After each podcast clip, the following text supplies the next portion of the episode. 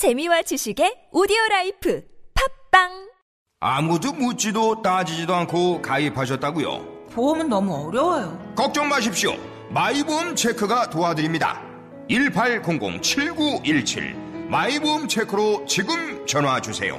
일팔공공 칠구일칠. 이미 가입한 보험이나 신규 보험도 가장 좋은 조건을 체크해서 찾아드립니다. 인터넷 한글 주소 마이보험 닷 컴 또는 카카오톡에서 아이디 검색 마이보험을 친구 추가하여 상담하실 수 있습니다. 청취자 여러분, 신고 전화가 하나로 통합됐다는 거 알고 계시나요? 긴급 신고는 일일이 일일구, 나머지 모든 민원 상담은 일일공으로 통합됐다고요. 긴급 신고는 일일이 일일구, 나머지 모든 민원 상담은 국민콜 일일공. 일일공 아시겠죠? 앞으로 모든 민원 상담은 국민콜 일일공으로 전화하세요. 이 캠페인은 국민권익위원회와 행정안전부가 함께합니다. 북조선에선 이미 핵을 가졌습니다. 윤종빈 감독 작품. 이제 자네가 북한 권력층으로 침투해 그들이 어떤 일을 일으킬지 알아봐줘야겠어. 리 처장이라고 합니다. 북으로 간 스파이. 신의하는 지도자 김정일 장군님께서 박 선생을 뵙고 싶어 하십니다. 한반도를 뒤흔든 첩보 실화. 황정민, 이성민, 조진웅, 주지훈.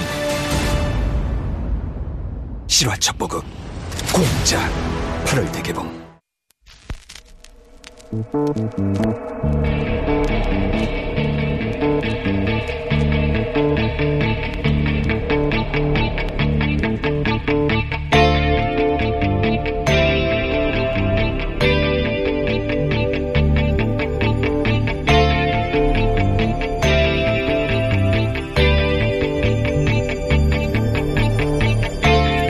안녕하세요, 김호준입니다. 무너진 군 기강, 군의 추락, 막가는 군대, 국방부 내전, 흉흉한 군심, 지휘부 마비. 조선일보가 송영무 국방장관을 거짓말쟁이로 몰아간 기무사 장교들의 하극상에 대해 어제 하루 쏟아낸 기사들 제목입니다. 내란모의를 잡아내야 할 기무사가 거꾸로 스스로 내란모의에 해당되는 문건 작성자가 된 사안의 본질은 사라지고 부하가 상사에게 대들었다. 군 기강이 무너졌다. 송 장관은 리더십을 잃었다. 그냥 둘 수 없다. 결단이 필요하다. 이런 내용의 기사만 종일 쏟아냈습니다. 한마디로 송 장관 잘라라 이거죠. 범죄를 저지른 군인들이 자기들은 잘못 없다며 거꾸로 상관에게 대들고 있는데 왜 상관을 자릅니까? 조선일보는 몰래 방씨 일가 몰아내자고 계획했다가 들킨 취재기자들이 그 잘못을 따지는 편집장에게 대들면 그럼 그 편집장을 자릅니까? 장관 하나는 날릴 수 있다는, 그렇게 아직 우리 힘 건재하다는 거 보여주고 싶은가요? 그런 시절은 말이죠. 애저녁에 지나갔다. 김원준 생각이었습니다.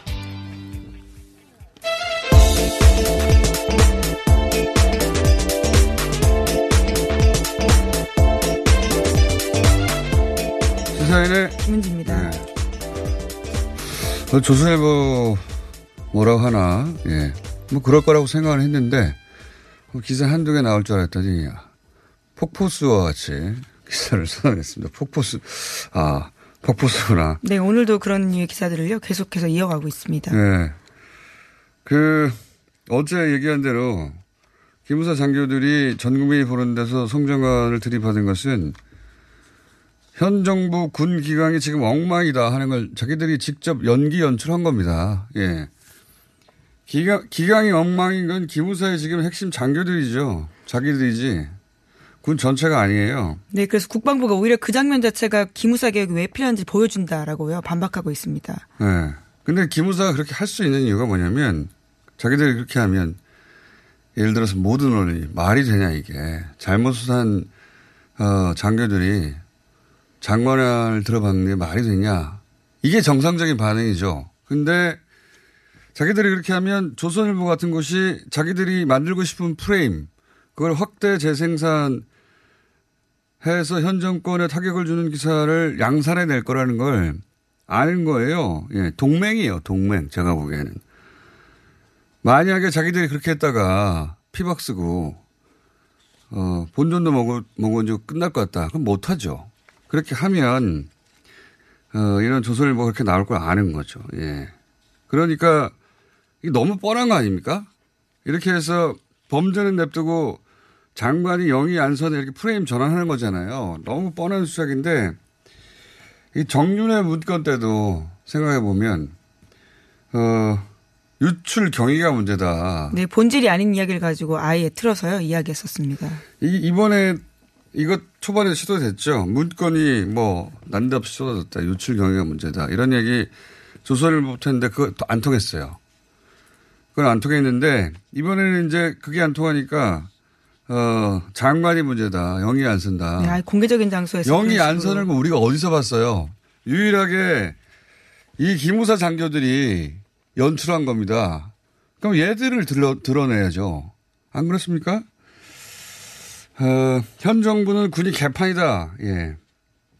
이렇게 만들고 싶은 거죠. 그거를 열심히 도와주고 있는 겁니다. 조선일보는. 그렇게 해서 장관이 잘리면 자기 힘이 확인되는 거죠.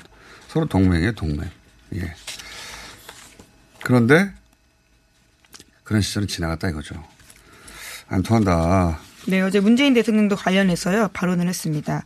문제의 본질은 계엄령 문건의 진실을 밝히는 거다라고 이야기를 한 건데요. 그러니까 공개 논쟁이 격화되고 있는 가운데서 계엄령 문건 내용의 심각성 등 사태의 본질을 휩쓸려가는 상황에 대해서 우려를 공개적으로 밝힌 겁니다.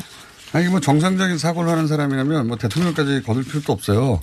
당연한 거 아닙니까? 예. 아니, 조선일보는 예를 들어서 취재기자 몇몇이, 어, 방씨 일가를 몰아내야겠다. 그런 실행 계획을 작성했어요. 예? 근데 그거를 들킨 겁니다. 편집장이 막 따져요. 편집장한테 우리가 뭐 잘못했어. 그러면, 어, 편집장을 잘라야지. 조선일보는 그렇게 합니까? 말도 안 되는 소리를 하고 있어요. 자, 하여튼, 요 사안은, 어, 앞으로도 다시 나오기 힘든 제가 보기에는, 예. 군, 지금 이런 시대에 군이, 어, 이런 문건을 작성하고 몰래 말이나 됩니까? 네, 공장장이 예. 어제도 이야기했었는데요. 이게 글로 보는 것보다 영상으로 보는 게 훨씬 더 충격적이고요. 적나라합니다. 지금 기무사가 어떤 행태에 어떤 행동을 하고 있는지를 알 수 있거든요. 인터넷에 다 있어요. 예, 그걸 이제 뭐 국회 방송 같은 걸 실시간으로 보는 분들이 그렇게 많지 않으니까 언론에서 딱 잘라가지고 편집해서 마치 대등하게 서로 진실을 다툰 것처럼 만들어냈는데 한번 보세요. 황당해요. 아니, 저 사람이 황당합니다. 기강이 무너진 건 기무사 내에 있는 정치 군인들이에요. 예, 군인들이 아니에요. 자, 어, 첫 번째 뉴스는 뭡니까? 네, 오늘은 칠월 이십칠일, 그러니까 정전 육십오주년이 되는 날입니다. 천구백오십삼년 칠월 이십칠일 유엔군과 북한, 중국군 대표가 판문점에서 육이오 전쟁의 중단을 뜻하는 국 군사정전 협정문을 서명했는데요. 천구백오십삼년 당시 체결한 정전 협정이 어느새 세계 최장 정전 기록을 세웠습니다.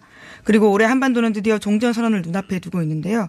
올해 사월 달에 판문점 선언이 있었고요. 그러면서 연내 종전 선언이 구체화됐습니다. 그리고 이르면 팔월 중국을 포함해서 사자간 종전 선언이 물밑에서 추진되고 있다라고 합니다. 자, 이르면 팔월이라고 하는데 이제 모르겠습니다.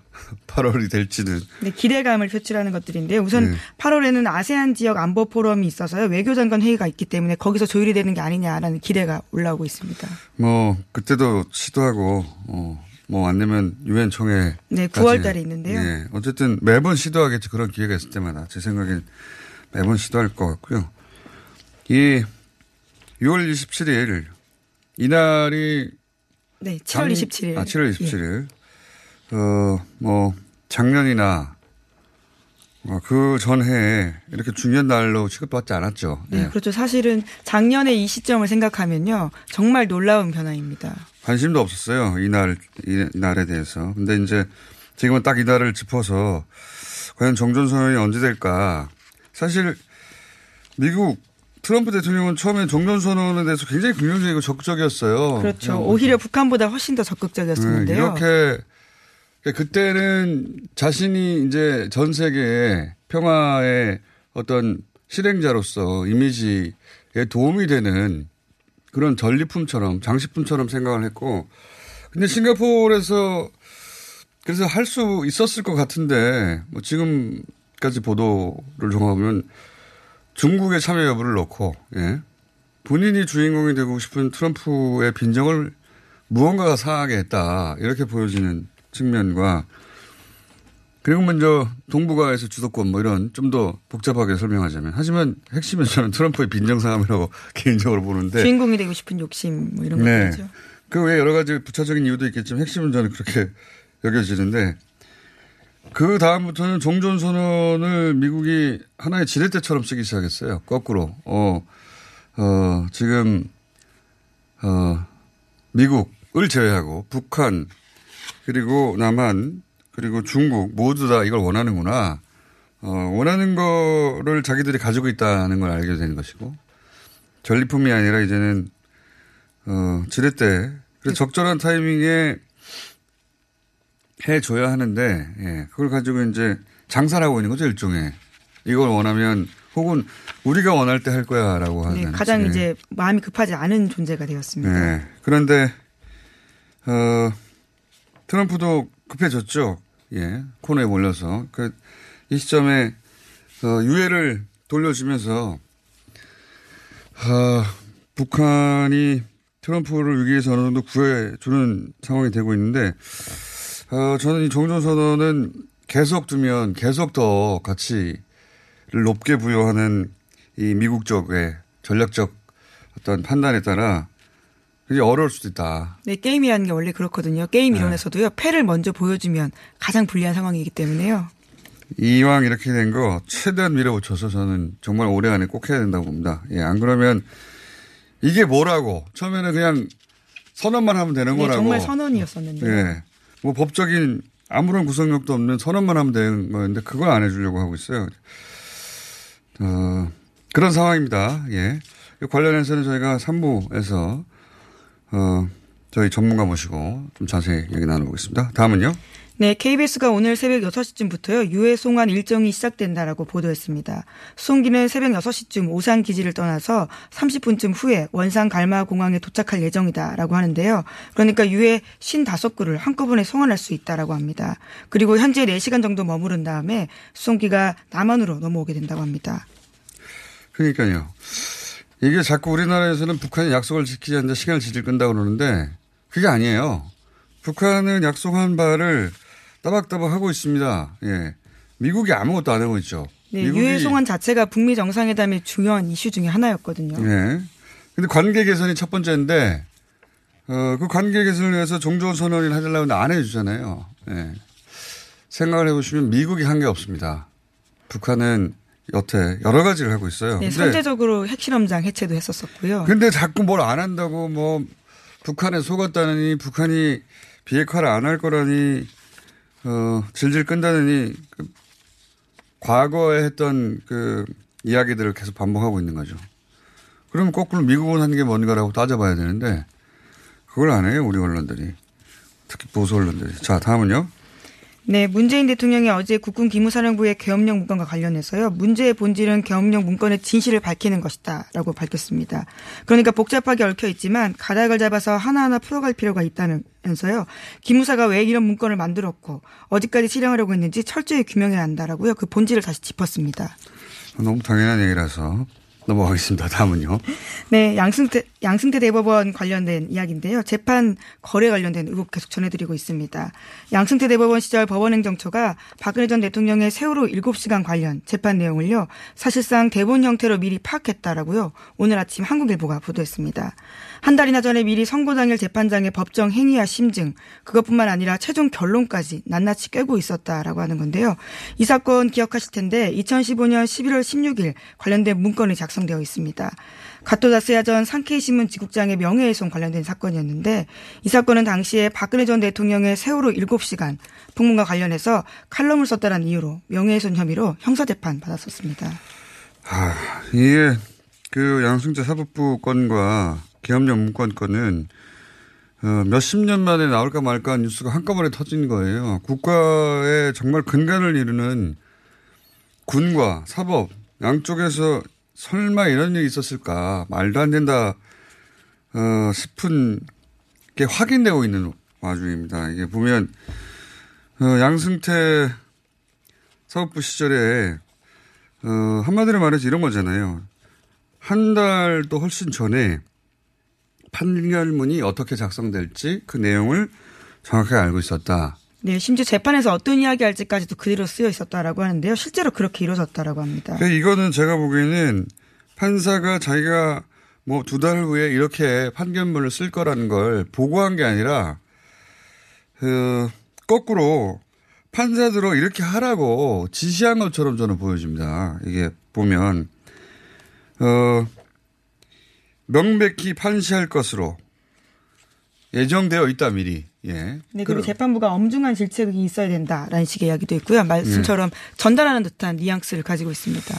이거는 법원행정처가 해당 판사한테 해당 판사가 부지런해가지고 미리 두 달 전에 판결문을 써서 제출 했다 하더라도 그것도 잘못이지만. 그렇죠. 있을 수 없는 일인데요. 네, 그것도 있을 네. 수 없는 일인데 저는 그것보다 더 심하게 행정처에서 해당 판사한테 이렇게 가라고 그렇게 지시한 게 아닌가.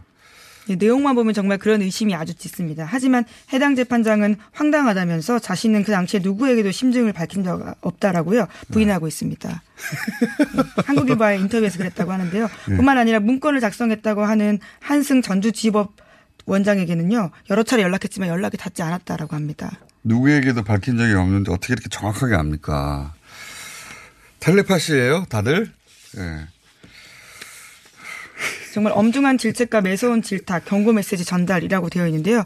실제로 당시에 가토 전 지국장을 세 시간 내내 서 있도록 하면서요. 다리가 아프다고 앉아있고 싶다고 했지만 서 있으라고 하면서 사실상 벌새우기 한 게 아니냐라는 뒷말이 그때도 나왔었거든요. 얼마나 유치합니까 그것도. 대통령 일곱 시간 관련 기사를 본인이 본인이 그냥 쓴 것도 아니에요. 예. 당시 조선일보 칼럼을 쓴 거를 재인용한 건데 그럼 조선일보 편집장을 세워놔야죠. 애초에 조선일보는 빼놓고 갑도 편집장 출국도 못하게 한 다음에 거기 세월 어린애 벌새우들 세운 거 아닙니까? 유치하기 짝이 없습니다. 실제로 그런 내용들이 한 달 전에 이미 작성되었다는 게 이번에 아주 놀라운 사실인데요. 당시에도 기소가 부적절하다는 지적은 많았었습니다. 말도 안 되는 거였죠. 예, 근데 기소뿐만 아니라 재판 결과 자체도 개입을 했던 게 아니냐라는 것들이요. 이번에 문건으로 의혹이 나온 겁니다. 어, 관련해서 문건이 계속 나오는데 최근에 나온 문건 중에 제일 이 말이 안 되는 것은 말도 안 되는 것은 그 어, 일제 강제징용 손배소. 네, 예. 그렇습니다. 여기 내용이 야, 다소 복잡한데. 일단 전해주세요. 제가 정리 한번 해볼게요. 네, 이것은 현직 부장판사가 일제강점기에 강제징용 피해자의 손해배상 소송과 관련해서 과거 이 소송을 맡았던 대법관과 선배 연구관이 납득하기 힘든 지시를 내렸었다고요. 어제 자신의 페이스북에다가 썼습니다. 그러니까 일종의 양심 고백처럼 보이는 내용들인데요. 이 부장판사도 양승태 대법원에서 재판연구관으로 근무를 했었습니다. 이게 이제 저도 그 기사를 봤는데 아, 이렇게 잘 이해 안 가겠었을까. 간단하게 말하면 이겁니다. 사건이 좀 복잡하기도 한데요. 예. 예. 간단하게 얘기하면 어, 당시 강제징용 피해자들이 미쓰비시 중공업 상대로 소송을 냈어요. 배상하라고. 네. 국가배상을 예. 한 거죠. 배상하라고 했는데 일 심, 이 심에서는 졌습니다. 배상할 필요가 없다는 거죠. 근데 대법원에 가가지고 아니다. 배상해야 한다. 대법원이 기준을 제시했어요. 그러면 파기환송이 되잖아요. 파기환송에서 아니 대법원에서 배상해야 한다니까. 그럼 일 인당 팔천만 원이라고 어, 판결을 했어요. 그러면 대법원이 야 그거 돈 줘야 돼 라고 판결했으니까 그리고 하급심은 그에 따라서 그럼 액수를 정했잖아요. 다시 올라갔잖아요. 근데 다시 올라간 때가 박근혜 시절입니다. 박근혜 정부 시절에 올라갔더니 이번에는 정반대 얘기를 하는 거예요. 네, 정반대로. 뭉갰다라는 건데요. 예, 정반대로. 아니 자기들이 대법원이 이거 배상해야 돼라고 결론 스스로 냈다가 다시 그러면 안 돼. 라고 한 겁니다. 그걸 네. 지금 폭로한 거예요. 네. 그 이야기를 들었던 부장판사가 자신의 페이스북에다가 글을 쓴 건데요. 네. 그러니까 난데없이 선배 연구관이 그 판결 이유가 그렇게 나가면 안 된다라면서요. 판결에서 인용한 미쓰비시 사건을 다시 파기환송할 가능성이 있다라고 이야기했다고 합니다. 그러니까 이게 황당무계한 거 아닙니까? 원래. 어, 배상할 필요 없다라고 하는 거를 아니야 배상해야 돼라고 대법원이 판결했다가 아 그래요 그럼 팔천만 원씩 어, 배상해라고 판결했는데 대법 위에 올라갔더니 아니야 그거 또다시 배상하지 말라고 뒤집을 수 있어 박근혜 정부 초기입니다. 이때가. 네. 예. 그래서 지금까지 오 년째 계류 중인데요. 박근혜 정부가 선거법원 관련된 논의가 나왔던 때고 그리고 또 박근혜 정부가 이와 관련된 관심이 많았던 때이기 때문에요. 결국 거래하려고 했던 게 아니냐는 의심을 할 수밖에 없는 겁니다. 대법원이 스스로 자기들이 내린 결론을 뒤집은 거 아닙니까? 그것도 웃긴 일인데 그 내용이 더 웃겨요. 어, 그러니까 박근혜 정부가 일본과의 관계를 어떻게 생각했는가 하는 여실히 드러나는 겁니다. 여기서. 박근혜 정부에서 일본을 불편하게 하는 거를 하고 싶지 않아 했던 거를 파악한 거예요. 아니, 강제징용 배상해야 한다고 우리가 왜 판결을 못합니까? 이렇게 하면은 외교관계, 외교관계에 큰 파국을 불러, 무슨 파국을 불러옵니까? 네, 그렇게 되면 다시 한번 검토하라는 지시를 받았다라고 해당 부장판사가 이야기하고 있습니다. 이게 이제 이렇게 이 결론만 보면, 아니, 친일 사법부네? 이렇게 말해도 할 말이 없는 거예요. 그리고 박근혜 정부는 왜 정상적으로 내려진 판결, 미쓰비시에게 배상하라고 하는 판결, 그거 다시 또 뒤집습니까? 자기 말을. 이게 황당무계한 거예요, 아주. 예. 네, 그런데 이 글이 이제 화제가 되자요. 해당 부장판사가 페이스북에 쓴 글이고요. 객관적이지 않은 과한 표현도 몇 개 있다라는 식의 이야기도 하긴 했습니다. 하지만 본질은 그대로 말했죠. 예. 그렇죠. 우리가 제대로 검토했는지 의문이 있다라는 이야기를 한 건데요. 그리고 행정처하고 대법원은 당연히 별도인데 행정처하고 대법원은 한, 한 몸처럼 행동한 것이고, 예. 그런 지적을 한 것이고요. 그리고 뭐 또 이런 것도 나오잖아요. 그 국회의원들. 국회의원들이 관심 가지는, 어, 민원사항에 대해서 예. 정리한 문건이 발견됐다라고요. 오늘 아침 서울신문이 보도하고 국회의원들이 있습니다. 국회의원들이 관심 있는 재판들을 왜 자기들이 따로 정리를 합니까? 이 사람들은 판사가 아니에요. 이 사람들은 사법부의 판결이라는 권한을 어, 자기 거래 수단으로 삼은 브로커들입니다. 예. 개혁을 생각한 정치군인들처럼 이 사람들은 정치 브로커예요. 모두 처벌해야 된다. 여기까지 하겠습니다. 시사인의 김은지였습니다. 감사합니다. 납득이 안 돼, 납득이. 왜? 막, 응? 그냥 먹지? 좋아? 묻지도 따지지도 않고 섭취하는 유산균과의 이별 선언. 미궁 유산균 사랑! 너를 위한 헌정 유산균, 나를 위한 적중 유산균. 매일매일 너에게, 빵빵한 너에게, 민감한 너에게, 약해진 너에게. 유산균 사랑 사 종 출시. 지금 검색창에 미궁 유산균 사랑을 검색하세요. 청년고용 특별자금 청년 일자리 창출기업과 청년 소상공인을 위해 이 퍼센트대로 용자를 지원합니다. 만 서른아홉 세 이하인 청년사업가나 청년근로자를 고용한 소상공인이라면 국번 없이 일삼오칠로 문의하세요. 선착순으로 지원되고 있으니 어서 빨리 서두르세요. 이 캠페인은 소상공인시장진흥공단과 함께합니다. 안녕하세요. 저희는 네이버 카페 두 바보의 재무설계 이야기를 운영하고 있는 방가 이가입니다. 재무설계라고 하면 돈이 많은 분들만 받는 서비스라고 생각하시나요? 그렇지 않습니다. 사람마다 꿈의 크기가 각기 다른 만큼 그에 꼭 맞는 계획을 세우는 것이 재무설계입니다. 꿈에 한 발짝 더 다가가실 수 있도록 당신만의 재무 맞춤옷을 디자인해드리겠습니다. 우직하고 정직하게 일하는 친구 두 바보를 네이버에서 검색해주세요. 이거 차량용 핸드폰 거치대야? 응, 조인트라고 투힘에서 새로 나왔는데 얼마나 편한지 몰라. 동생은 인터넷 강의 볼 때 태블릿 거치대로 쓰고 우리 엄마는 요리할 때 레시피 보는 용도로 쓰기도 해. 조인트라고? 응, 우리 아빠는 골프 스윙 연습할 때도 셀카 거치대로 쓰시던걸? 그러면 나도 헬스할 때 셀카 거치대로 쓸 수 있겠네. 원, 투, 쓰리 할 때 투, 힘 세다 할 때 힘, 투, 힘. 네이버에 투힘을 검색해보세요.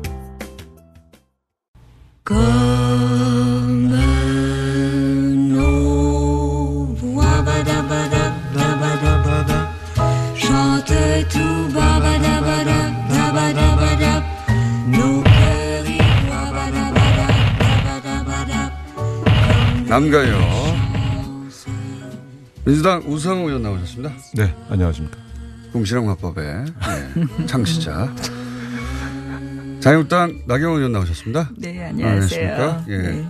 파트너를 끊임없이 갈아치우고 계신 본인만 항상 고정, 예, 상대 어, 의원들은 계속해서 갈아치우고 있는데 지금 오 대째 상대인가요? 사 대째 상대인가?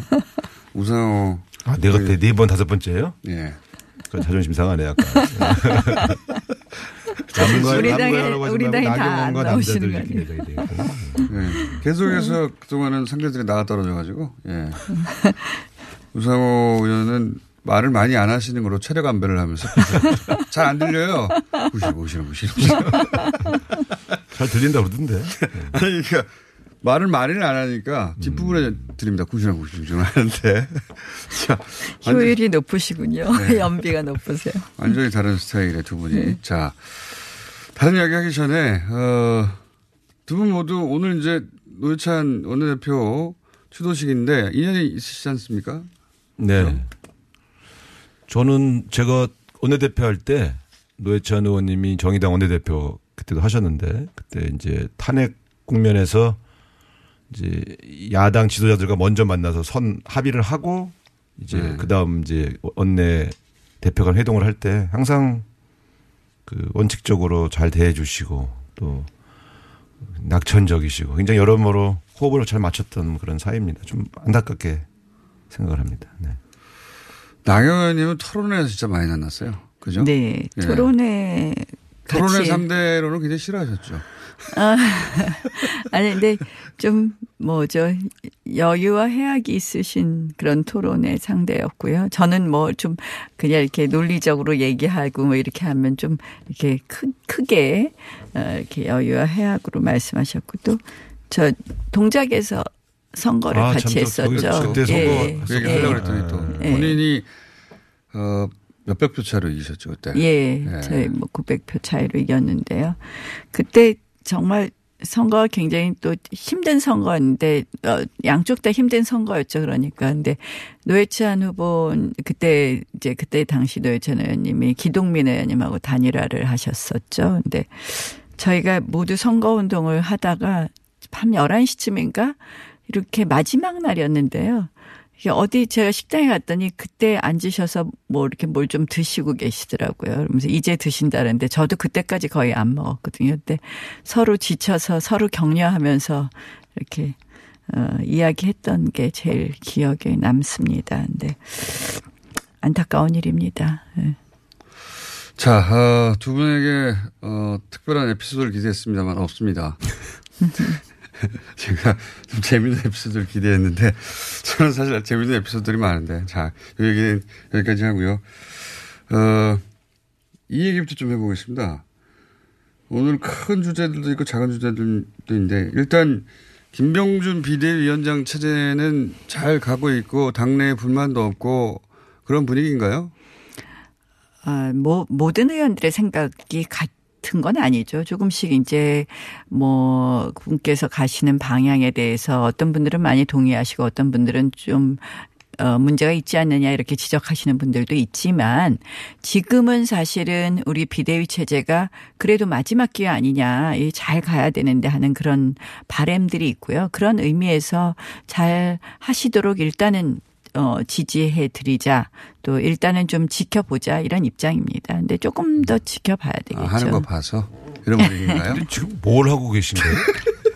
아니 지켜는 보는데 초기에 이제 이분이 어떤 그, 세, 그 색깔 색깔을 조금 더 좀 옮기고 뭔가 이렇게 새로운 가치 변화를 좀 하겠다. 그래서 좀 기대하고 있는데 그 이외에 뭐 나오신 게 없는 것 같아요. 이제 이제 비대위원회를 구성했고요. 네. 앞으로 어 이제 드디어 이제 뭐 어떻게 보면 조직을 만들었으니까 이제 저 기구를 만들었으니까 이제 좀 시작을 하시겠죠. 네. 비상대책위원회잖아요. 그러니까 비대위가 사실은 이제 최고위원회를 대신하는 그렇죠. 거 아닙니까? 그러니까 이제 그동안 뭐 당의 사무총장도 없고 사실은 당이 우, 움직일 수 있는 그런 손과 발이 전혀 없었잖아요. 우리가 비대위할 때는 응. 처음 한 열흘 정도 주목도가 응. 높을 때 응. 사람을 꾸리는 데서 뭔가 새로운 의지를 보여주고 응. 그다음에 응.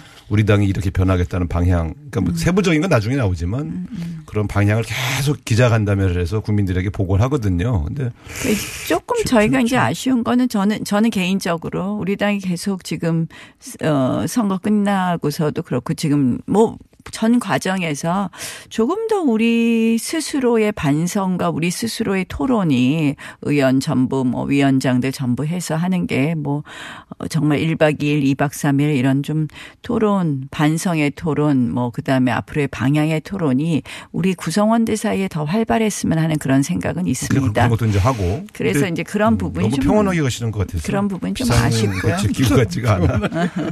저희가 조금 뭐 당내 민주화 또는 당의 좀 정상화에 대해서 일단은 좀 지켜보고 기다려보고 있고요. 그래서 지금은 저희가 뭐 다른 목소리를 내는 것은 아니다. 그렇죠. 지금 일단 조용해진 것만으로도 뭐 좀 효과는 있는 것 같긴 한데. 민주당 입장에서 김병준 비대위원장을 상대하는 것은 껄끄럽습니까? 아니면 뭐 부담 없습니까? 좋습니까? 아니 편해요. 왜냐하면 그분 스타일을 잘 알잖아요. 그러니까 아, 이제 물론 우리 입장에서는 사실은 우리 상대하는 정당이 내부가 시끄러우면 음. 국회를 정상적으로 운영하기가 이제 어려운 점이 있어요. 그런 측면에서는 지금 이제 자유한국당이 어떻든 평온을 되찾고 뭔가 새로 준비하시는 게 대화 파트너로서는 도움이 되는데 그 한편으로는 좀 보수 정당도 새롭게 개혁돼서 정치권이 좀 한 발짝 나갔으면 좋겠다 하는 마음을 갖고 있죠. 네. 크게 네. 뭐 긴장감은 없어요. 저희 당은 김병준 왜냐하면 잘 아시는 분이고 해서. 뭐 민주당 내가 뭐 드릴 말씀이 없습니다. 나 저 조롱한 게 아니에요. 진짜 진다 진심으로 말씀드립니다. 아니 아니, 아니. 그러니까 이제 뭐 저 민주당도 또 이제 전당대회를 하니까 저희도 이제 해주세요. 네. 민주당 전당대회 좀 민주당 전당대회 이제 세 분으로 압축이 됐습니다. 이해찬, 어, 송영길, 김진표. 네. 자유한국당 입장에서는 셋 중에 누가 제일 상대하기가 쉽습니까? 혹은 뭐, 유리합니까? 뭐, 혹은 뭐 표현이 적절할지 모르겠지만. 네. 어, 그러니까 이제 뭐 세 분 다 이렇게 표방하는 게 좀 다르시잖아요. 그렇죠. 그런데 아무래도 이제 이해찬 당대표 시절을 저희가 어, 맡게 되면 네. 이제 이해찬 당대표가 되신다면 이제 오래 하셨으니까 예전에 네. 총리하시고 뭐 노무현 정부 때부터 일을 하셨기 때문에 아마 굉장히 경험은 많으시기 때문에 때문에 노련하시겠지만 네. 어, 저희 입장에서는 그만큼 이제 오래 하셨으니까 오히려 좀 공격 포인트는 있지 않을까 아, 이런 생각을 해보고요. 당대표가 네. 아, 되는 게 좋다. 아니 뭐 근데 보수층이 싫어해. 그분이 지난번에 보수 괴멸 뭐 이런 얘기를 해가지고 보수층이 좀 긴장하죠. 근데 사실은 그 이해찬 의원님이 당대표를 하셨었잖아요. 지난 네. 이천십이 년도에 그때 제가 최고위원을 같이 했는데 음. 그때 안철수 후보가 기존에 있는 우리 당 지도부 다 물러가라 그래서 단일화 하려면. 네. 한 삼 개월 반 만에 물러났어요. 그렇죠. 예. 이천십이 년에. 역대 초단명. 예. 네. 네, 그래도 나중에 자, 자기가 물러나라고 한 적이 없다는 거야. 난, 나도 그만뒀는데 그거. 집중 공격을 당하셨죠 그때. 네. 근데 이제 저는 정치가 좀 앞으로 간다는 의미에서 물론 이제 그렇게 경륜이 많으신 분들이 당에 계시고 또 그분들께서 뭐 어, 뒤에서 많은 지도를 해 주시고 뭐 또 뭐 소위 방향을 말려주시는 것도 좋지만 조금 이제 여당도 세대 교체가 좀 되면 어떨까 이런 생각을 좀 해봤습니다. 아, 그럼 제일 젊은 송영길 후보요? 그리고 저희 음. 여기서 같이 파트너도 했습니다. 여기도 있고. 아니 아, 이제 조금 이제 정치의 변화를 좀 산실 김어준의 뉴스 공장 공장에서 뭘 뽑아내야 되니 여당 당대표 뽑아내는 그런. 근데 네. 개인적으로 실제로 뭐 지금 보면은 김진표, 이해찬 두 분이 이제 경륜을 강조하는 네. 좀 그렇죠. 안정형 후보고 네. 네. 이제 송영길. 후보가 여기에 도전하는 이제 패기 있는 이제 오십 대 그렇죠. 후보 이렇게 돼 있는데 패기 있는 오십 대 후보들 몇 분은 다 안 되셨어요. 아니 아슬아슬했어요. 이인정원이 네. 이제 사 등 했다고 알려지기로는 네. 그렇게 네. 하는데 예, 아슬아슬한 사 등. 본인들이 다 사 등 했다고 그러는데. 아 그래요? 제가 제가 듣기로는 다들 사 등 했다고 그러는데. 아, 컷오프 되면 다 사 등이지 뭐. 그러니까. 네. 근데 네 명 뽑았으면 트럼프 들어갔을 거예요. 그러니까, 그러니까 뭐 그러면 이 대 이로 이렇게 진영이 만들어지면 네. 재밌었을 텐데 하는 생각은 드는데 어쨌든. 네. 저희 당 전당대회가 좀 재밌어질 것 같아요. 이렇게 그 두 분 색깔이 다 다르거든요. 완전히 네, 다르죠. 색깔이 다르시죠. 네. 네. 완전히 다른 네. 세 분이고. 그러니까 어쨌든 자유한국당 입장에서는 이해찬 어, 후보가 대표가 되는 것이 싸우기가 좋다. 각 서서 그런 거죠. 뭐 제일 이렇게 좀 개입점이 있죠. 잡기 좋다는 거지. 그러니까 네, 뭐 우상호 의원님이 이해찬 후보를 지지 안 하시나 봐요. 그러니까 저렇게 자꾸 저희 얘기를. 송영길 후보 그렇게 말씀드리면 곤란하신 거죠. 동세대라서 아마 네. 네. 어깨동무 하고 싶어 하실 거예요. 아니 뭐 그런가 봐요. 네. 특정인에 대한 얘기를 할 수는 없으니까. 네. 네. 이미 다 해놓고 뭘. 아, 나 뭐라고, 나 송영길이라고 말도 안 했어요. 자, 자, 김진표 후보도 자기 표가 또, 어, 한 영역이 확고히 있는 분이죠. 네. 그러니까 경제 컨셉, 요즘 경제 이슈가 되니까 또 그게 또 의외로 또 호소력일 수 있고요. 그러니까 음. 다 특징이 다르죠. 우리 이해찬 선배님 맡고 있는 거는 이제 아무래도 당청 관계의 안정성과 경륜. 김진표 후보는 이제 경제 관료 출신으로서 지금의 경제 문제를 해결해 나가는 여당, 뭐 송영길은 이제 정치 혁신 변화. 지금의 경제 교체. 문제 이야기하는데 청와대는 뭐 일자리 비서관만 아니 자영업, 자영업 비서관. 비서관? 예, 예. 근데 청와대 너무 청와대 정부 되는 거 아닌가요 지금? 아니 대통령이 자영업 뭐 청와대 직접, 정보 얘기하는데 직접 챙기겠다고 하는 건 좋은 자세죠. 아니 그러니까 뭐 그걸 챙기시는 건 좋은데요. 가시고, 예. 청와대가 너무 비대해지는 것 같아요. 뭐 사실상 비서관을 하나 늘렸다라고 발표는 했지만 음. 내용을 보면 실질적으로 뭐 홍보 강화하고 친정 체제를 구축하는 모습이거든요. 그래서 제가 이제 안타까운 것은 내부의 저희가 비서관 자리 개편한 걸 가지고 뭐 수석을 아니에요. 늘렸으면 그렇게 말씀하셔도 되는데 비서관 아니 뭐 자영업 비서관에 네. 대해서 의미를 주신 것처럼 네. 사실은 그 그렇게 우리가 가볍게 볼 것은 아니다.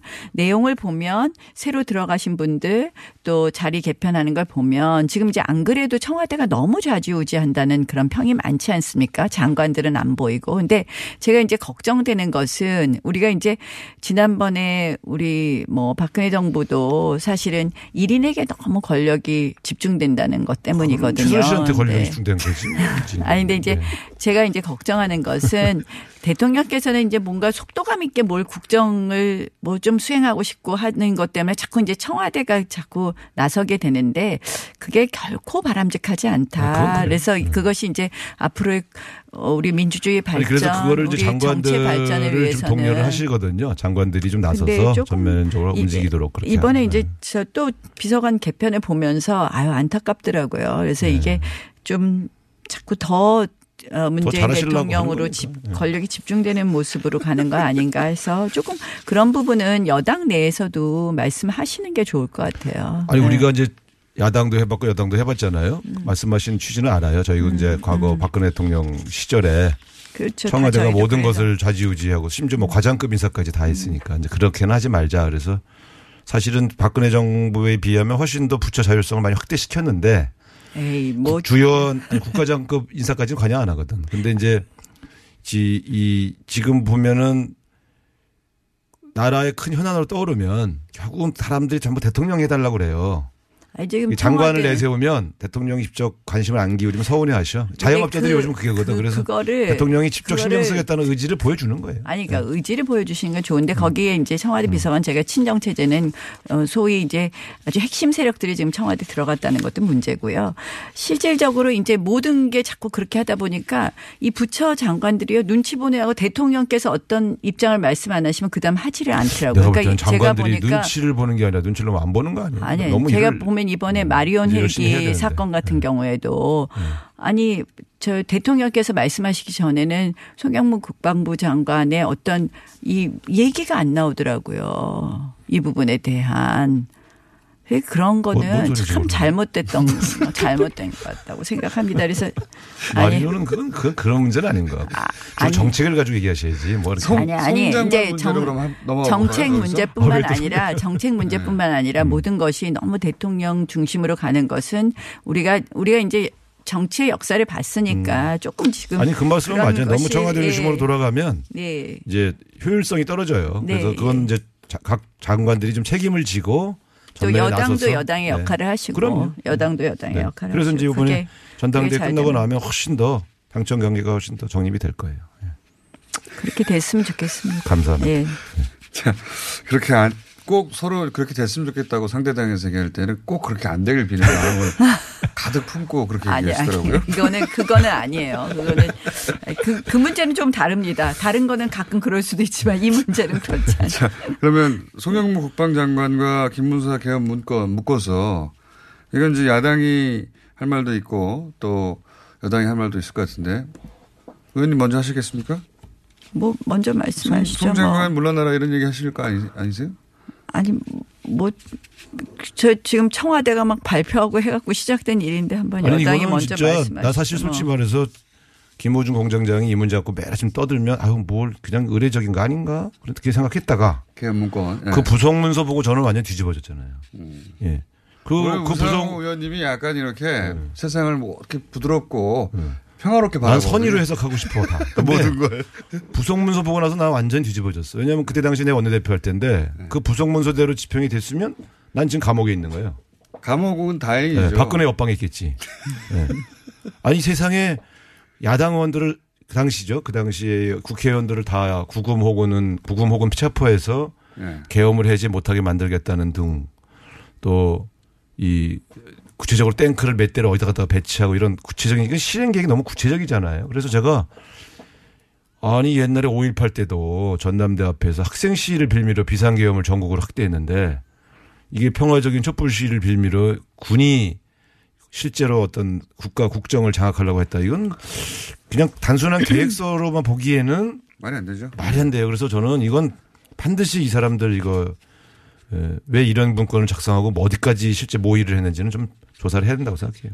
아, 열이 또 확 받네. 저도 이제 뭐 그 내용을 보면 이제 그런 부분이 음. 있는데 그것이 정말 실행 계획이었는지 또 그것이 참고용이라고들 말을 하던데 그래서 그거는 이제 뭐 수사단이 구성됐으니까 거기서 이제 철저히 진위를 밝혀야 되긴 네.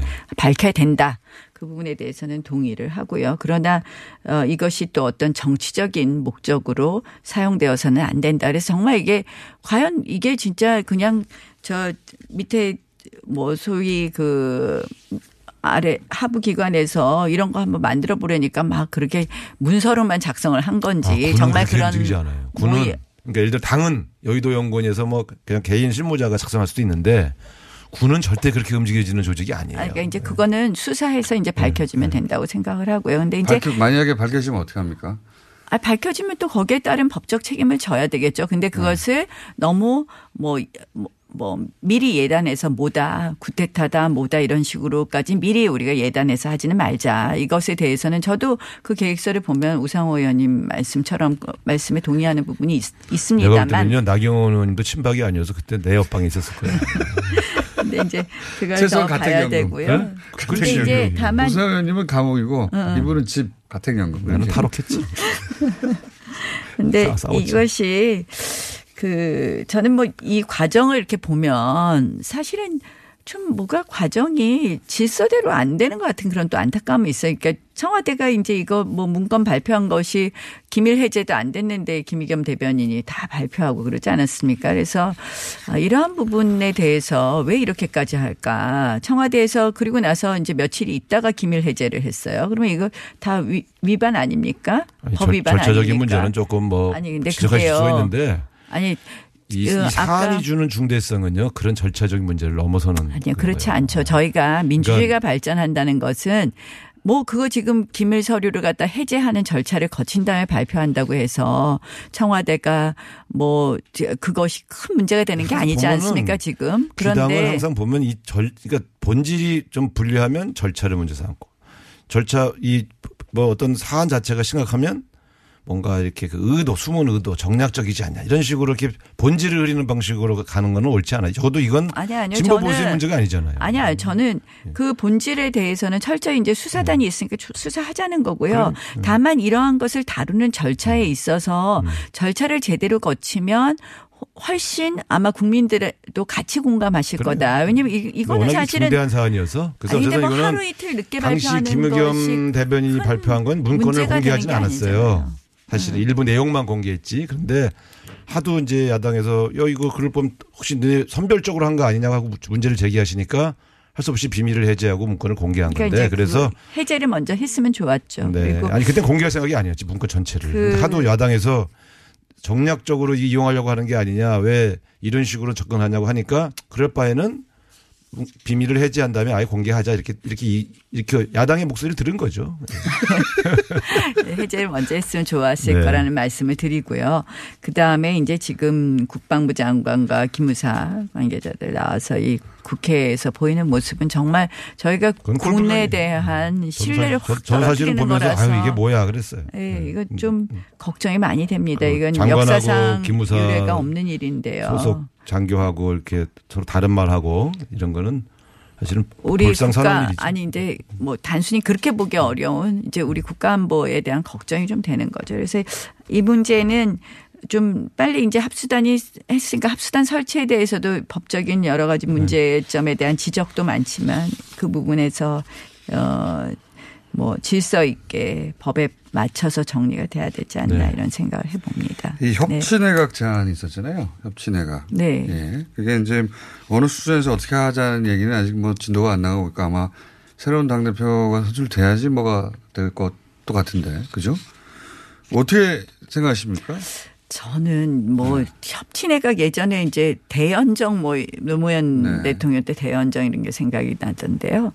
그 뭐 사실은 장관 자리 한두 개 나눠준다고 해서 협치내각이 되는 게 아니거든요. 자유한국당에 준다는 얘기 아닌 것 같아요. 아니 그러니까 뭐 저 네, 민주평화당 저, 저, 조배수 자유한국당은 뭐 협치 협자문건에도 발딱발끈 발끈 아니 아니 저희가 저는요 사실은 이제 야당 아니 그러니까 같은 여권성 야당하고 이제 같이 하겠다. 여권성이란 새로운 용어. 뭐 저는 그렇게 생각은 여권성. 하는데. 그러면 거기는 뭐예요? 야, 아니 아니 그러니까, 야권성 그러니까 야당 뭐냐면 어떻게 보면 국 전체적인 정치 철학이 좀 더 여당하고 성향이 같은 정당 쪽하고 이제 하시겠다는 생각이라고 드는데요. 협치는요 이런 거죠. 그러니까 같이 같이 처리할 수 있는 공통의 과제, 법안 이런 것들에 대한 협의를 먼저 하고 그래서 이제 그런 것들을 같이 해나갈 수 있는 이제 당 정당의 인사와 이제 말하자면 협 이제 내각 참여를 같이 논의할 수 있는 건데, 그러니까 그냥 장관 자리 주고 끝 이런 게 아니고 우리가 공동으로 그러면 어떤 식으로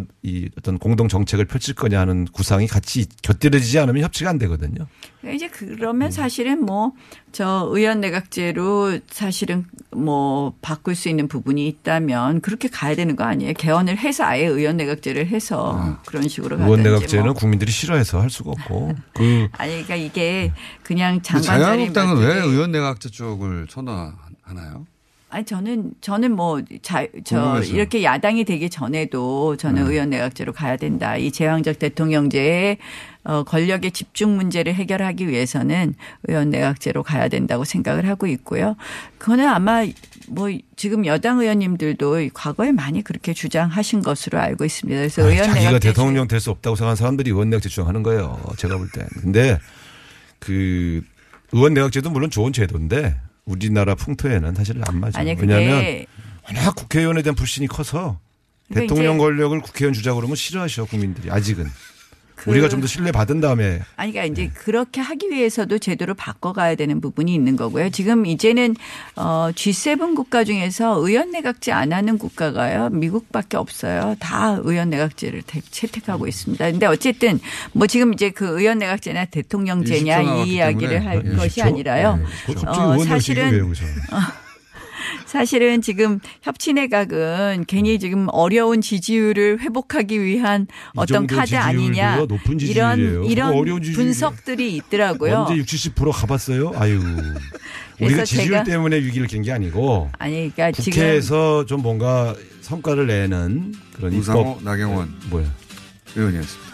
네. 오늘 끝난 거예요? 오늘 진짜 재미가 없고.